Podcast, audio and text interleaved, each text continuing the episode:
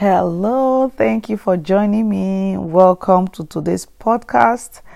Holy Spirit, we say, teach us in Jesus' name, amen. We are looking at the podcast for February 11, and the title is We Are Not Orphans. Hallelujah. Our Bible text is going to be from Psalms 37, verse 23, and it says, The steps of a good man are ordered by the Lord. Amen. Going straight to the devotion, it says, I once wrote in an editorial that Christian believers are not orphans in this world, making the point that the divine shepherd goes before us and that we travel an appointed way. A reader wrote to question my allusion to our traveling an appointed way, asking, I was brought up a Methodist. In your comment, do you mean this is to be ordination? That is what the Presbyterians believe. Just what did you mean? I replied that I had not meant to go down that deep into the doctrine, that I had not been thinking of foreordination, predestination, or the eternal decrees.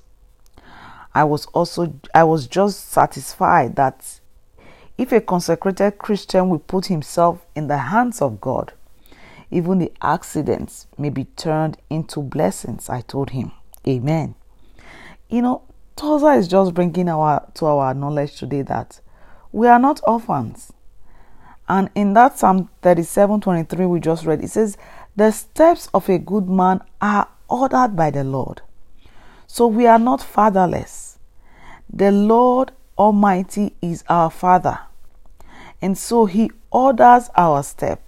But it says the steps of a good man. So my question to you this morning, are you a good man? That will be a teaching for another day because we have to look at what does the Bible say about the good man? What does it mean to be a good man? So he said the steps of a good man are ordered by the Lord.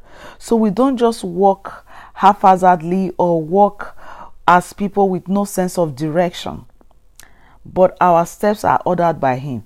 And so, even when we walk to the point where we feel it's by accident, why was I born through this family? Why did I go into this profession?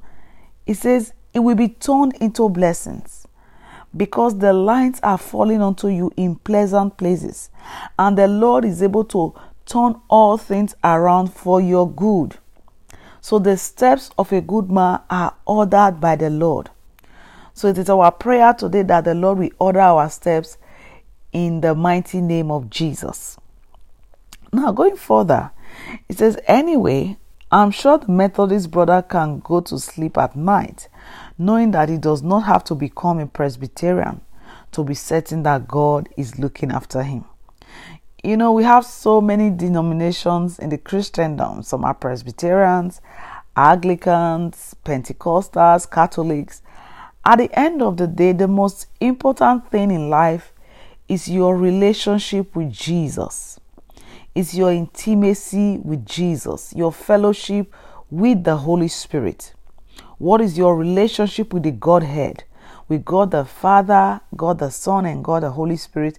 That is what is going to count on the last day, much more than your denomination because it doesn't matter what denomination you find yourself.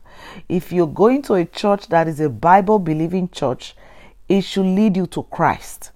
Because the Bible, by the help of the Holy Spirit, always leads us to Christ. It builds us to become like Jesus, not to become like any man, any brother, or any sister in our congregation. The Word and the Spirit of God builds us up to become like Christ. So I want you to go out with that notion today and meditate on it that Lord, help me to become like Jesus. I don't want to become like any man or woman on earth. I want you to be my role model. And I pray the Lord will hear our prayers in Jesus' name. Amen. There's a prayer here that says, Dear Lord, in these quiet moments this morning, prepare my mind and heart for the encounters you have arranged for me today in Jesus' name. Amen. Can you just spend a few seconds to say that prayer and meditate on it as you go out? Lord, prepare my mind, prepare my heart for the encounters that you have arranged for me. Let me not trivialize it. Let me not call it coincidence. But Lord, make me to be recipients. Make me to receive all that you have prepared for me today. In Jesus' name, amen. I'll see you tomorrow by God's grace. Have a blessed and wonderful day. Hallelujah.